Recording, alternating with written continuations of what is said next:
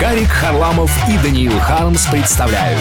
Один читает другого на Камеди Радио.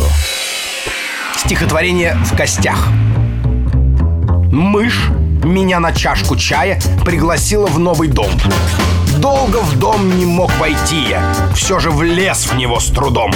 И теперь вы мне скажите, почему и от чего нет ни дома и ни чая. Нет буквально ничего.